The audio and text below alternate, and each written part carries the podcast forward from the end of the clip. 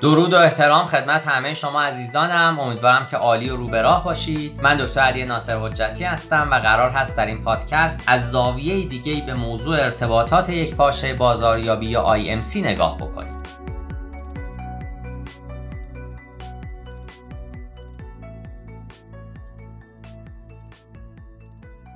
مفهوم ارتباطات یک پارچه بازاریابی به معنای استفاده هماهنگ از روش های مختلف تبلیغاتی هست. این روش ها به نحوی مورد استفاده قرار می گیرند که همدیگر رو برای رسیدن به اهداف یک کمپین بازاریابی تقویت کنند. معمولا استفاده از ارتباطات یک پارچه بازاریابی برای شرکت های B2B و B2C سودبخشه و همچنین خورده فروشانی که نمی‌تونن اقدام به برون سپاری بکنن نیز می‌تونن با استفاده از IMC اقدام به توسعه کسب و کارهای خودشون بکنن. شرکت هایی که از ارتباطات یک پارچه بازاریابی استفاده می‌کنن اقدام به ادغام بسیاری از کانال های ارتباطی خودشون می‌کنن.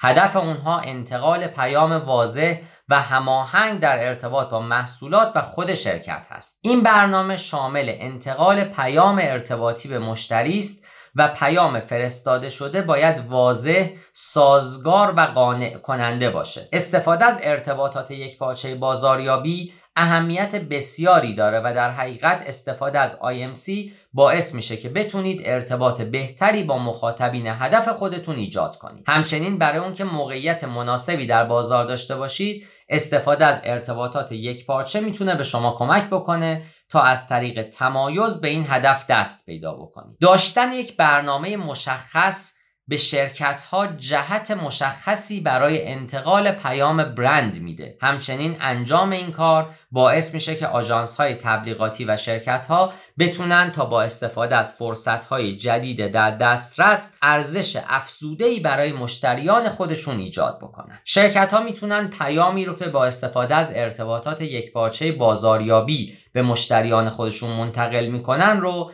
در هر مرحله نظارت بکنن و بنابراین برای اون که بتونید بیشترین استفاده از IMC رو ببرید نیاز هست تا با فرایند اجرای اون آشنا بشید در این پادکست به بررسی 6 مرحله فرایند ارتباطات یکپارچه بازاریابی می‌پردازیم گام اول تحلیل زمینه ای یا موقعیتی هست. استفاده از ارتباطات یکپارچه بازاریابی نیازمند داشتن اطلاعات کافی و دقیق درباره عناصری هست که قرار هست با اونها سر و کار داشته باشیم. با توجه به این موضوع باید از شیوه های مختلف تجزیه و تحلیل در کسب و کار خودمون بهرهمند بشیم. برای موفقیت در این زمینه نیاز هست تا از تحلیل زمینه موقعیتی استفاده بکنیم و این تحلیل به ما کمک می‌کنه تا فرایند مورد نظر رو بر اساس داده های علمی و آماری پیش ببریم. برای انجام چنین تحلیل هایی کارهای مختلفی می‌تونیم انجام بدیم. به عنوان مثال می‌تونیم از تجزیه و تحلیل SWOT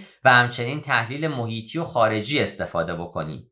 این نکته رو در نظر داشته باشید که انجام چنین تحلیل هایی باید با دقت بالایی انجام بشه تا در زمان اجرای IMC مشکلی پیش نیاد. گام دوم شناختن بازارهای هدف است. شناخت بازار هدف یکی دیگه از کارهای مهمی هست که باید در این زمینه انجام بدید. در حقیقت بدون شناختن جامعه ای که قرار هست محصول شما به اون عرضه بشه نمی‌تونیم محصول موفقی رو وارد بازار بکنیم. درک مخاطب نیازمند تحلیل دقیق عادتهای رفتاری اون هست. در حقیقت شما باید بازار هدف خودتون رو در سطح جامعه شناختی و روان شناختی بررسی بکنید. زمانی که یک دید کلی در ارتباط با بازار هدف به دست آوردید باید درباره محصول خودتون و نحوه اثرگذاری اون بر مصرف کنندگان تحقیق بکنید. اینکه محصول شما چه ارزشی برای مشتریان داره. چرا اونها باید از محصول شما استفاده بکنند پاسخ چنین سوالهایی هست که علاوه بر اون که دید شما رو نسبت به مخاطبین واضح تر می‌کنه کارایی محصول رو هم دوباره ارزیابی می‌کنه. سوم تعیین هدف. سومین مرحله از فرایند برنامه ریزی ارتباطات یک پاچه بازاریابی. اون هست که تعیین بکنیم چه اهدافی از انجام این کار داریم. بدون داشتن هدف مشخص تعیین مسیر و کانال های انجام این کار دشوار هست. از اونجایی که قرار هست هزینه های صرف انجام این کار بشه نیاز هست تا اهداف قانع کننده ای برای اجرای اون داشته باشیم. نمیشه گفت که تمامی شرکت ها دارای اهداف یکسانی از اجرای ارتباطات یک پارچه بازاریابی هستند. با این وجود لیستی از مهمترین اهدافی که شرکت شما می‌تونه از برقراری ارتباط با مشتریان خودش داشته باشه تهیه کردیم. توسعه آگاهی از برند تغییر باورهای مشتری بهبود تصویر برند افزایش فروش و همچنین تقویت تصمیم خرید. گام چهارم بودجه بندی هست. برای آنکه بتونید کار خودتون رو به شیوه منظمی پیش ببرید نیاز هست تا برآوردی از قیمت ها داشته باشید. این نکته رو در نظر داشته باشید که بدون بودجه بندی برای بخش های مختلف ارتباطات یک پارچه بازاریابی کار شما بسیار دشوار خواهد بود. دلیل این ادعا هم اون هست که بدون بودجه بندی از چالش های زیادی که در آینده با اونها مواجه خواهید شد بی اطلاع خواهید بود و بودجه هر شرکتی هم نسبت به شرکت دیگه متفاوته. در حقیقت هر شرکتی استراتژی خاصی برای شیوه تعیین بودجه و میزان اون داره. به عنوان مثال ممکن است که بودجه یه شرکتی از طریق تعیین درصدی از فروش مشخص بشه. در حالی که شرکت دیگری درصدی از سود رو برای این کار تخصیص بده همچنین میزان بودجه به استطاعت و توانایی مالی یک شرکت مربوط میشه و به همین دلیل قیمت دقیقی رو نمیشه برای همه شرکت ها مشخص کرد گام پنجم استراتژی آمیخته بازاریابی هست. آمیخته بازاریابی مطابق با اهداف ارتباطی و با توجه به بودجه تعیین میشه. همونطور که می‌دونید این نوع استراتژی به فورپی هم معروف هست. دلیل این نامگذاری این است که شرکت ها در این شیوه بازاریابی با استفاده از چهار ابزار شامل محصول، قیمت، فعالیت های ترویجی و محل عرضه به اهداف خودشون دست پیدا می‌کنند.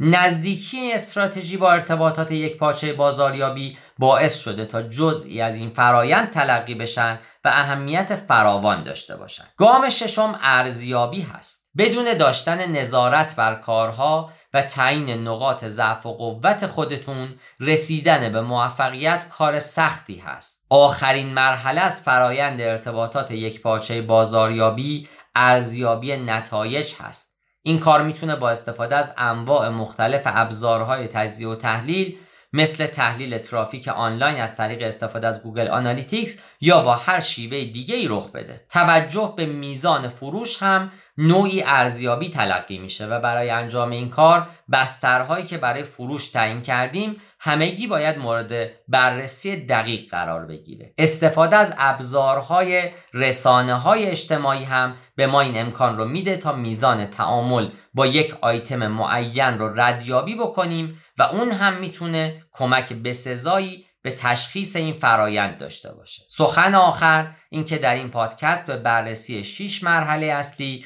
از فرایند IMC یا Integrated Marketing Communication پرداختیم. ارتباط بازاریابی یک پارچه دیجیتال به ما این امکان رو میده که پیام خودمون رو به شیوه بهتری به مشتریان مورد نظر خودمون منتقل بکنیم. پاینده باشید و برقرار.